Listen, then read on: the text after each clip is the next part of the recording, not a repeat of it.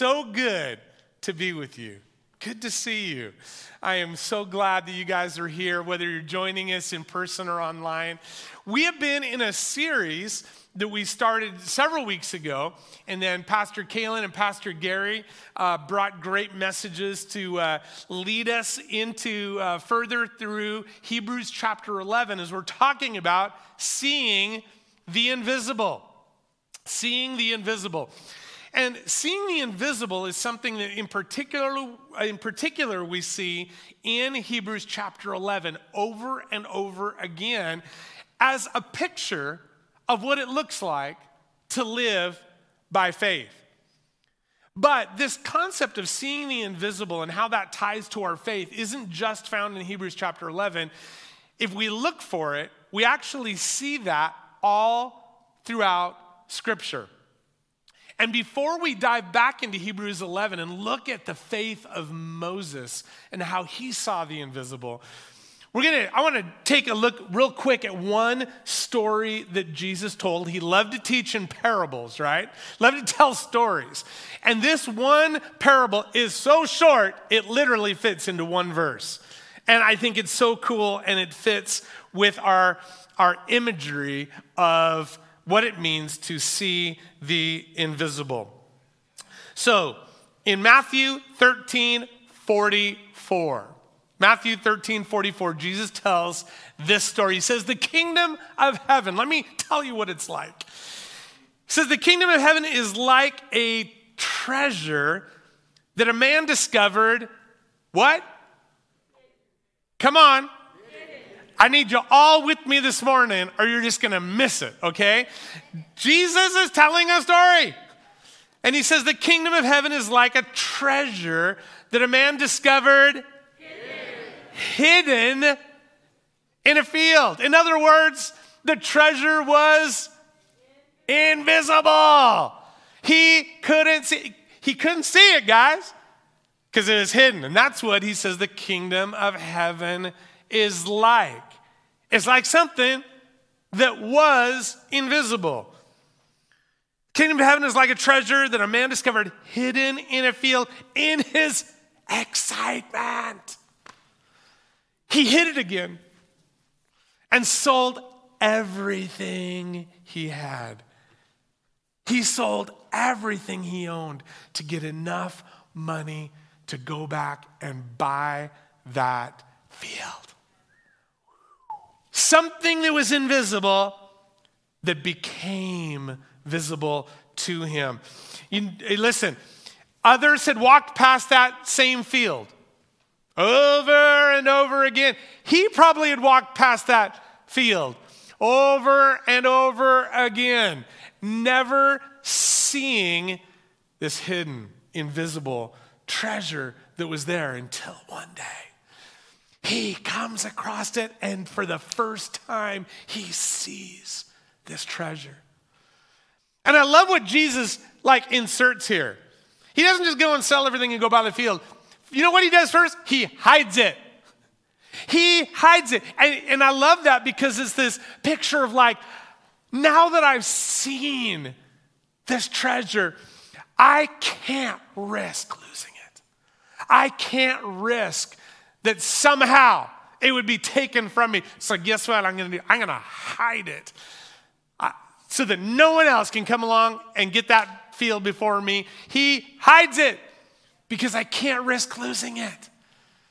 And then he goes and does the incredible. He goes all in. You ever play poker? You know what that means, right? I'm going all in. And that's what Jesus says he does. He goes all in when he finds this treasure. It says that he goes and he sells everything because nothing in comparison to that treasure mattered to him any longer. He goes all in because that treasure changes everything. Because today, when I find that treasure, it's like my life starts today. Everything is new, everything is changed because I now have this treasure. It's worth everything.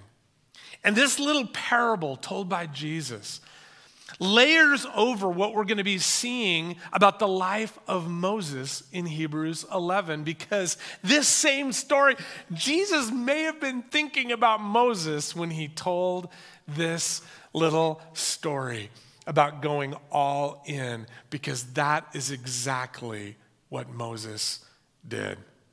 Now, listen, if you're not familiar with Moses, which it's you know, perhaps there are some here today that go, yeah, I think I've heard of this Moses guy. You know, wasn't he like lived a long time ago? Yes, thousands of years before Christ. Um, in the story, this is like the little backstory, just so that for any that aren't familiar with the story of Moses or it's been a long time, God had called a man named Abraham. In the past weeks, we've talked a bit about Abraham and his remarkable story. God calls him to move from where he was and go to a land he'd never seen before, but it was the promised land. God gave him this remarkable promise that not only are you going to have a place of your own, but man, in the future, you can't see it now, it's invisible now, but all the nations of the earth are going to be blessed through you. All the nations of the earth will be blessed through you, Abraham. And so Abraham gets up and he goes and he, he goes to this place. But as the story progresses, we find out that a famine hits the entire region, and God has this miraculous plan of provision for his people. But it's in the land of Egypt. So they, they leave that homeland, that promised land, and they go to Egypt where God has got this miraculous provision for them. So they move there, and guess what happens? They begin to thrive in Egypt. And over, fast forward it a few hundred years, and they have multiplied. And they have multiplied again to the point where the Egyptians are freaking out because they see that, oh my gosh, these Israelites that are here, that we welcomed long time ago into our, into our nation, they are like gonna take over. God is so prospering them and so blessing them, and they keep multiplying and keep multiplying that, man, us Egyptians are going to be no more. They're just going to like take over. So they came up with this plan to control the Israelites. And they made them slaves. And they began forcing them into hard labor. But even then, they continued to multiply. And so the king of Egypt, Pharaoh, Pharaoh says, okay, they're continuing to multiply. This is what we're going to do. And he makes this, this decree that all baby boys must be killed from that are born to the Israeli moms. All baby boys must die. And it's into that moment of history that Moses comes along, a baby boy. And Pastor Gary last week shared some of that story because it was by faith in this prophetic vision, seeing something into the invisible, that it says that Moses' parents saw that, hey, something's different about this child. It says that Moses' parents saw that he was no ordinary child. There was something extraordinary about his life. Now, every parent thinks their child is extraordinary. But this was something of a prophetic vision that they had that they said, we're going to risk everything. We're going to even risk our own lives to protect this child. And so they come up with this plan. We don't know what we're going to do. I mean, they were slaves, you know, and, and they were now disobeying Pharaoh. They could, they could be put to death, but they come up with this plan. We're going to build this little boat and put Moses, our baby, into the boat and send it out into the Nile River. And it's this, actually, this is amazing, beautiful picture because they had no idea how God might protect and provide for their infant son. They had no idea, but they knew that even if this prolongs his life by one day, right? We are going to set him out on the, on the water and put him into God's hands. put him into God's hands. It's the best thing as parents that we can do with our kids, by the way. To put them into God's hands. And that's what they did when they set him out on the water. And maybe you know the story, but it was, it was actually Pharaoh's daughter, the princess that happens along the Nile River at that time. And she hears a cry and she's looking around and she finds this little one, Moses, afloat on the river. And it says that she took pity on him. There was something of compassion that came over her heart. And she says, I want this little one as my own son. And man, then fortunately, in God's providence, Moses had a really, really smart big sister named Miriam. And Miriam had been like in the reeds watching this whole thing develop. And she pops out right at this moment when Pharaoh's daughter, the princess, discovers Moses.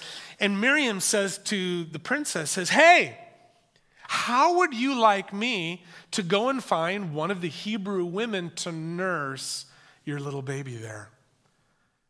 And Pharaoh's daughter is like, hey, that's, that's not a bad idea. You know, because obviously there was a lot of Hebrew women who could nurse a baby at that moment. Think about that. Little did the princess know that what was in Miriam's mind was that she would bring Moses right back to her, his family. And that's indeed what happens.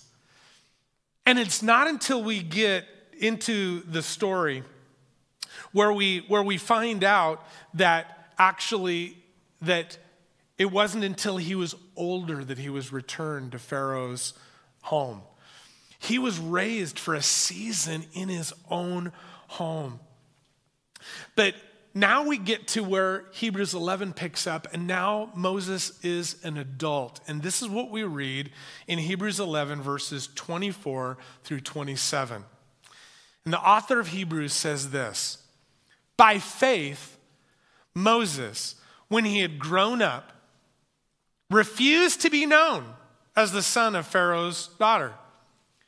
He chose to be mistreated along with God's people rather than to enjoy the fleeting pleasures of sin. He regarded disgrace for the sake of Christ as of greater value than the treasures of Egypt because he was looking ahead to his reward. He was doing what? He was looking ahead to his reward. By faith, he left Egypt, not fearing the king's anger. He persevered because he saw him who is invisible. He saw him who's invisible. Wow, what a picture of faith tied with this idea of seeing the invisible. So, what we're going to do over the next minutes is we're going to just look at four statements that the author of Hebrews chooses to describe this, this life of faith that Moses had. So we're going to just look at these four, four verses in order. Hebrews 11 24 comes first. And it says this it says, By faith, Moses, when he had grown up, refused to be known as the son of Pharaoh's daughter. And in there, I believe is a question that each one of us must ask of ourselves. Am I a child of the world or am I a child of promise? Am I a child of the world or am I a child of promise? Each one of us has to wrestle with that. And he had to wrestle with that big time. Because Moses, it says, made this decision when it says he had grown up. In other words, he had plenty of opportunity to see and experience this world in which he was living. So he knew he had a lot to give up if he were to go all in and exchange this life in the palace for a life of mistreatment with his people? In the natural, then he had so much to lose. As a member of Pharaoh's household, he was in a position of power, prestige, and plenty. I mean, being raised as part of this royal family, he lacked nothing that the world could give him. He was on top of the world. He was at the top of the food chain, right? Not like most of us here that are like eking out our existence and having to work hard for everything we have. I mean, no, he everything was lavished upon him because he was in the palace. And now he was all grown up, it says, when he comes to this conclusion. But there was something else that marked Moses' life. And it was the story that he had been told when he was this little toddler being nursed by his mom and then and then growing up into it doesn't say exactly how old he was when he returned to Pharaoh's daughter in the palace but it says when he was older he returned so here's this young boy uh, growing up and he was old enough to know the stories he was old enough to know that he was an Israelite he was like those who were being slaved and mistreated and abused and put into forced labor. He knew he was one of them. But he also had heard, probably dozens of times, how he was the only boy to survive this entire piece of history. He was the only Israelite boy of his age. And he knew that it had something to do with God's miraculous salvation. That he had been rescued by God as his parents in faith had set him onto the water. He knew that there was something unique and special. He heard how his parents had looked at him and said, There is something extraordinary about this boy. There was something of promise on his life that he couldn't shake.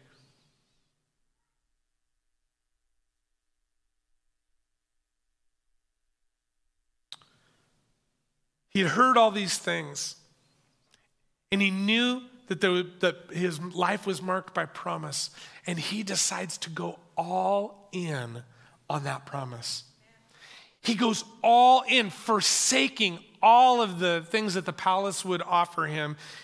He goes all in and exchanges everything to pursue God's purpose in his life. And we get to the next verse, verse 25 of Hebrews 11. And it says that he chose to be mistreated along with the people of God rather than to enjoy the fleeting pleasures of sin. Listen, not only was he leaving the palace, that place of comfort and position, power, but he was accepting this path of humility. One where he's would lose all those things. And say, I'm going to give all those up. And he knew that this would be a path that would be filled with conflict and trouble and pain, mistreatment. He chose to go from this privileged life to one of oppression along with God's people. Because remember, they were slaves, right? Freedom was coming, but it was a long way off. They had not yet seen the fulfillment of their promise. They'd been slaves for a hundred, hundreds of years.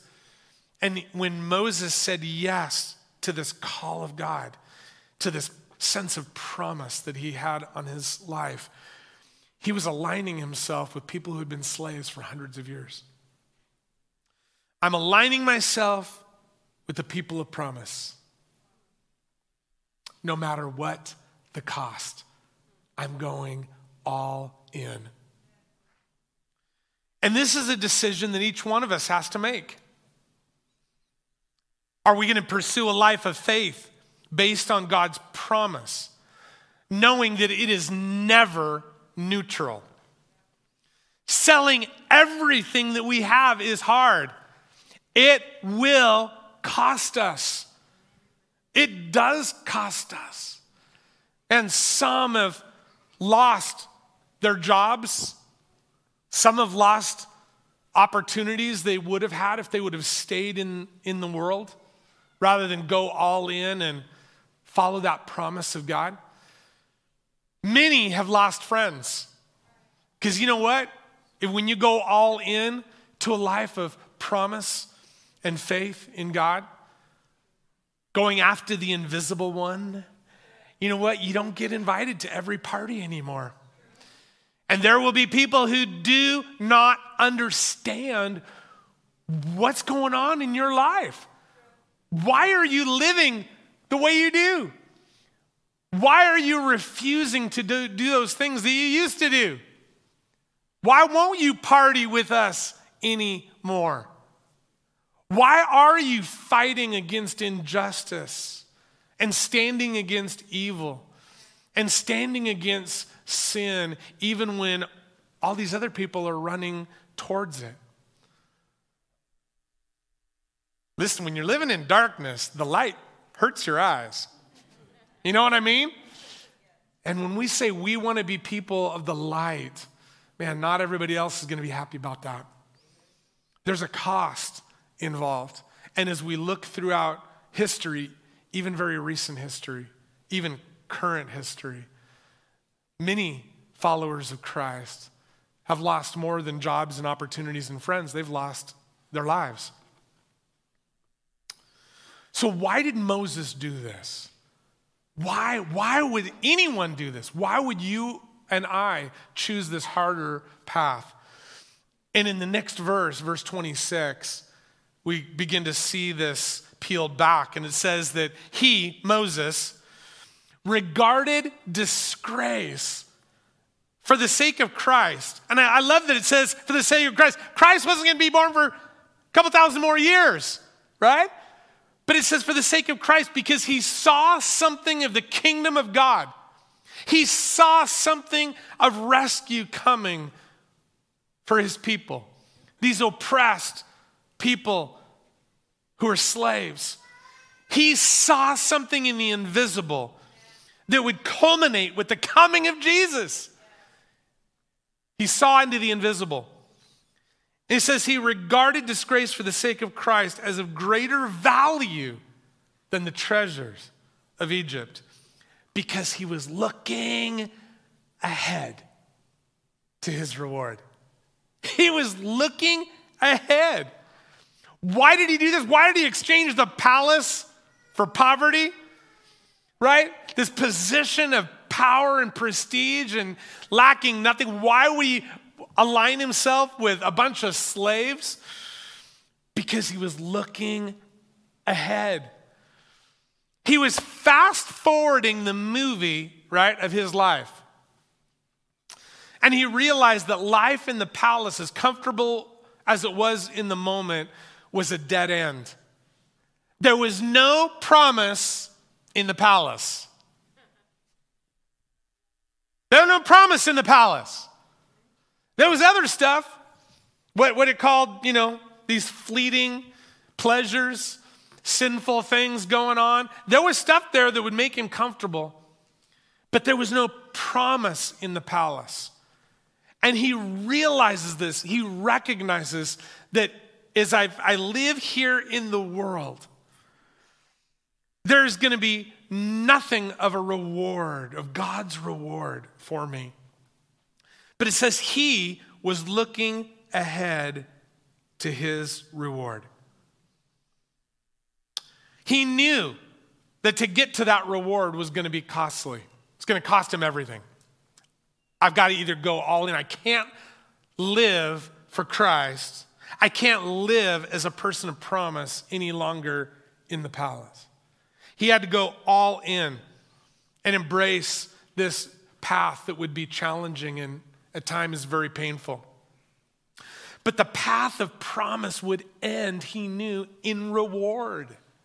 When he played it forward, when he fast forward, he knew there was reward that would be his. That was the promise.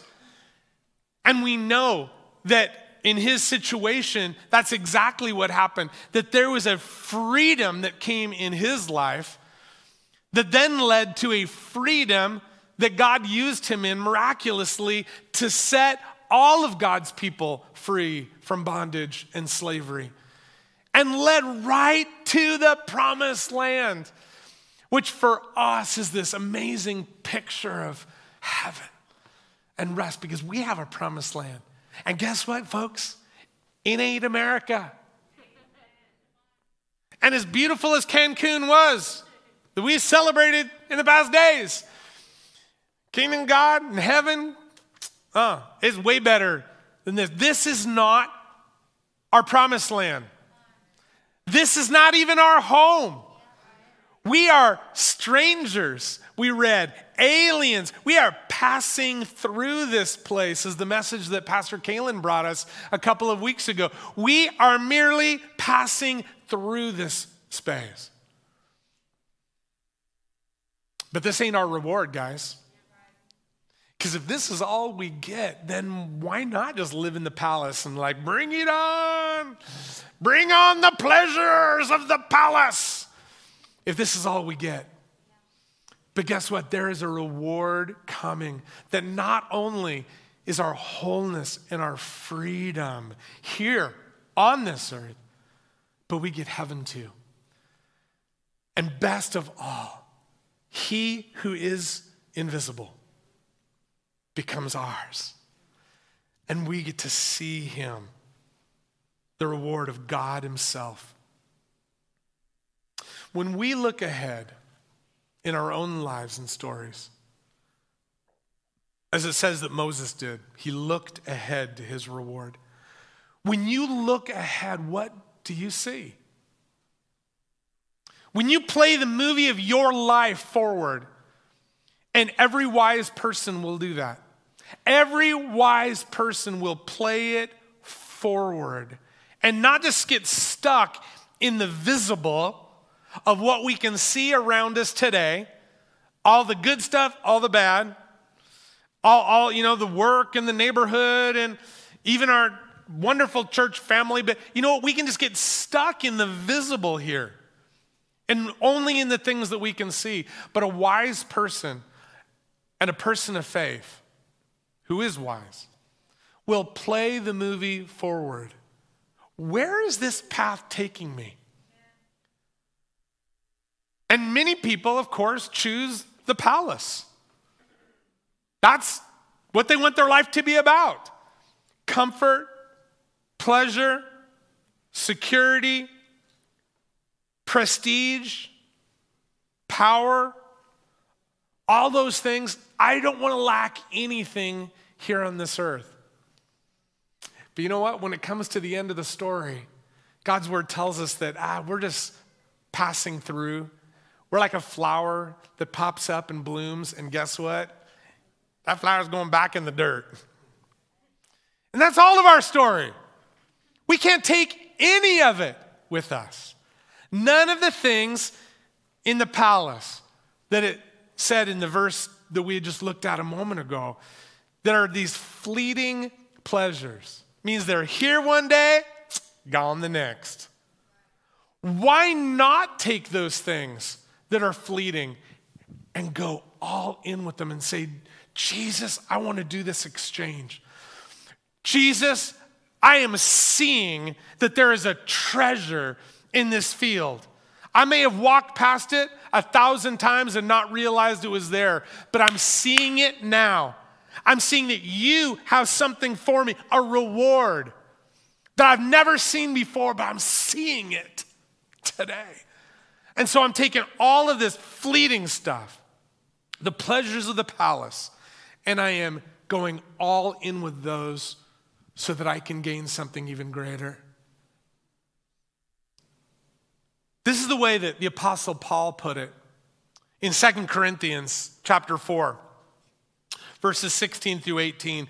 Listen to how what Paul says echoes this reality that about the guy who goes all in to buy the field to get that treasure that had been invisible to him. How Moses goes all in, looking ahead to things that were still invisible in his current reality, but how he was looking forward, looking ahead. Listen to the way Paul says it. He says, That is why we never give up. Though our bodies are dying, right? Going through trouble, going through pain, going through difficulty, going through COVID. Even though our bodies are dying, our spirits are being renewed every day. For our present troubles, I love the fact that the Bible does not ignore the troubles that we are in. God never says that, man, when we, when we go all in, that all of a sudden our troubles stop. No, constantly we're being reminded no, in this life you will have trouble. Jesus said that. But he said, but I'm going to be with you through those troubles. He says, For our present troubles are small and won't last very long. And he's talking, of course, in light of eternity. They're, they're small and they're, they don't last long. Yet they produce for us a glory that vastly outweighs them and will last forever. He's saying that it's not that we don't have troubles, and we do. But he said, in comparison to what's coming, these are short, right? Problems are short, heaven is long. Is that's that'll preach. Right? The problems we have are real, but they're short in comparison to heaven. Our problems are short, heaven is long. The glory that vastly outweighs them will last forever. He says, so we don't look at the troubles we can see now. Rather, we fix our gaze on things that cannot be seen. How is this possible? By faith. That we stop looking at only the things that are tangible and the things that are visible in front of us. We fix our eyes, we fix our gaze on things that cannot be seen. We begin to see the invisible. Like the guy who sees the hidden treasure, that thing that he'd never seen before. He sees it. We fix our gaze on things that cannot be seen. For the things we see now will soon be gone. But the things we cannot see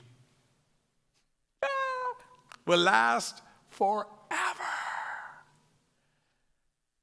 What are the things that we cannot see?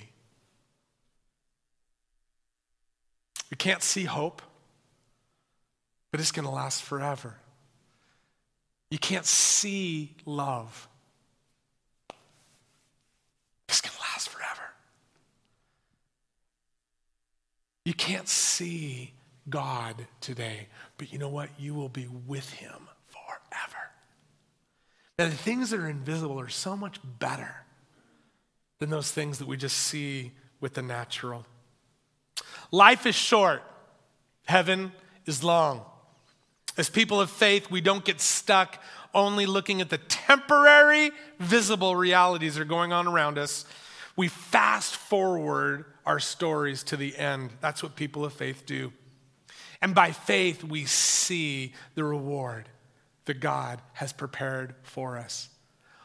Wholeness and freedom in our lives today, forgiveness for sin. But then fast forward, and we get heaven, and best yet, by faith, we get God Himself, the invisible one. And that's what this last verse says in verse 27 of Hebrews. This is exactly where Moses was at in his story because it says in verse 27 by faith he left Egypt. He goes all in, not fearing the king's anger. It says he persevered because he saw him who is invisible. these remarkable words, this picture of what it is to live by faith, to see Him who is invisible, who is bestowing upon us things that while we cannot see them with our eyes, are more real than the things that we can see with our eyes, and longer lasting and of greater value. What a description of faith. I want to close by illustrating this just one other way. And it's through a guy who was a fisherman who was probably just like a lot of us, just like living his life. His name was Peter. But in Luke chapter 5, there's this story of Jesus and Peter. And it's before Peter had ever become a follower of Christ. But if we read before Luke 5, we find that Peter already knew Jesus. He'd already seen him like do crazy cool stuff. He'd seen him do miracles, but he had not yet surrendered his life to him. And this is what the story holds. And we'll get to that verse in a moment, but not yet. You can take, take that verse down for a second from the slides. Because you got to understand the context in the story. Because Jesus had been teaching, and it says this crowd of people came, and there was such a big crowd that Jesus goes to Peter, who he knew, they knew each other, and he goes to Peter and says, Hey, can I get on your boat and kind of preach from the boat because the crowd's too big? And so says that Peter says yes, and they go out on the boat. Jesus is teaching and preaching, and so Peter's listening to the word of God being proclaimed. He's hearing about this treasure, he's hearing about the field. Maybe Jesus even told that story from the boat. But the man who found that which had been hidden doesn't say what Jesus was preaching from the boat, but we find out what happens when Jesus was done preaching. Because he turns to Peter, who had been fishing all night long and hadn't caught a thing. You ever been there? Because it ain't just about fishing, it's about the way we live our lives. It's like, oh, I've been working so hard and it just doesn't seem fruitful. I'm not getting anything. Where is the reward for the work, right? There is no ROI, no return on investment from everything I've been doing with my life. And that's where we find Peter. Fishing all night, no fish. And Jesus says, Hey, Peter, I want you to cast out to the deep waters and let your net down one more time. And in the story, we find out that Peter's like, Jesus, you do not, you're not a fisherman, are you? Didn't you used to be a carpenter before you were a teacher? You know nothing about fishing. Because they all knew that to catch fish the way they did, you needed to go out and do it at nighttime when fish were closer to the surface and they could use nets and bring them in. And he'd been fishing all night long and there were no fish in these waters. But you definitely don't catch them during daytime hours where the fish would go deeper. And he turns to Jesus and says, You know, we've been doing this all night long. There ain't no fish here. But because you said to do it, okay. He was still living in the visible, right? The visible realities that this is not the way life works. But he says, okay, because it's you, Jesus, I'll do it. So he goes out to the deep waters and he lowers his nets, and you probably have guessed what happens. There's this miraculous rush of fish into his nets. That fish couldn't get into his nets any faster. They're colliding, they're bringing up more fish than they'd ever seen. There's this miraculous, huge catch of fish. And then we get to this verse. It's Luke 5 8, and it says, When Simon Peter saw, when Simon Peter saw, just think about those words for a moment. he had known Jesus, he'd even seen Jesus do miracles before. He'd been listening to Jesus all morning long on the boat, preaching, teaching, blah, blah, blah, blah, blah.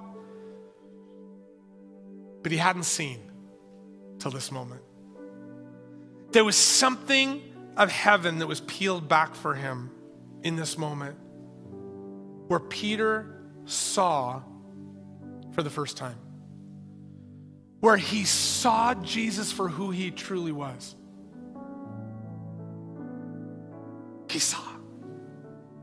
And when Simon Peter saw, it says, this is what he did. He says he fell at Jesus' feet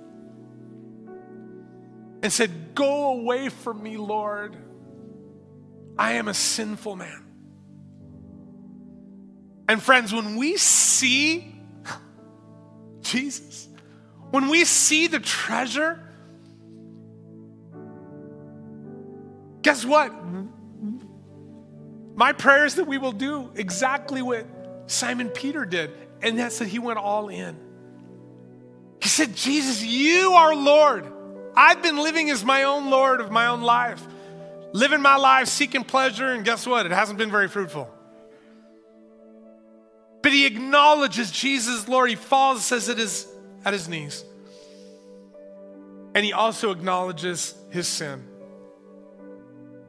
We don't know what Peter's sin was, but we know from the book of Romans that all of us have sinned. All of us have fallen short of the glory of God. But I bet right then in that moment, Peter recognized the life that he had been living would never be acceptable by God. So he falls at Jesus' feet, says, You're Lord. I'm a sinner. How am I even in your presence? In other words, but the miraculous story is that Jesus welcomes Peter and invites him into a journey that would cost him everything, but would gain him a reward that he would never have gained only through fishing. When Peter saw, I'd love to have our ministry team come on up. Just be ready to pray with those who would say, I think I'm seeing. See, this life of faith has to do with seeing the invisible. Opening our eyes and seeing things that maybe we've walked past a lot of times before. In fact, you may have been to church a thousand times before. But Jesus wants to show you something today that's new and fresh for you today. Something of purpose, something that will cost you everything, but gain you something of even greater value as we exchange the pleasures of the palace and everything this life could give us for something of eternal greatness and treasure. Jesus, we want to be people like Peter who see, who don't just hear and keep walking, who just hear the stories and return to our fishing return to the palace. Jesus, we want to be people who see you for who you truly are, the greatest treasure we could ever find. Because when we do, God, we will go all in for you. And Lord, I pray that that would be our story today. Lord, I pray that once again that would be my story. That I go all in for you. All in recognizing you as my Lord. And friends, today, if there are any here today, this is, we pray and just God will just give you a vision of who He is and of His truth and of His power and of His forgiveness and His wholeness and of heaven that awaits. If there's anyone today that wants to say, I see, I see, I see Jesus and you want to lay hold of him, I just invite you to just raise your hand and say, I'm seeing that today like never before. I'm seeing that. Yeah, bro, I agree with you. Ma'am, yeah, I agree with you, ladies. Yes. Anybody in the courtyard? Anybody online that's like, I see it. I invite you to join us. I invite you to reach out that we could pray with you. But I invite you that just raised your hand to come in just a moment and find someone that you would be able to pray with and agree with about your life. But for each one of us, God, may we see life more clearly because we're not just seeing what's temporary and visible, but we're seeing the invisible and eternal. Jesus, may we see you clearer this week than we ever have before. In your name, amen. Amen, amen, amen. Praise the Lord. Praise the Lord. Hey, a couple of things as we close. One, if you weren't here at the very beginning of service, we prayed for um, our sister Susie Lamone, who's in the hospital um, with COVID. And uh, we are praying for God's miraculous touch on her life, freedom from disease and restoration of health. Um, pray for Frank as well, who's not hospitalized but has also been diagnosed with COVID. Pray for the Limons. And then next Sunday, when we gather here for the conclusion of this series and look at the end of Hebrews 11, I invite you to that. But we will have already had, I think, over 100 women celebrating Christmas together in this very space, in this room. So, to participate in that, don't forget, ladies, on your way out, go get your ticket so that you can be part of that. It's going to be super special. If you're online and can be here next Saturday for the women's event, reach out to us through our website, sm4.org, and we'll let you know how you can get hooked up with a ticket as well. Church, you're loved. We'll see you next Sunday.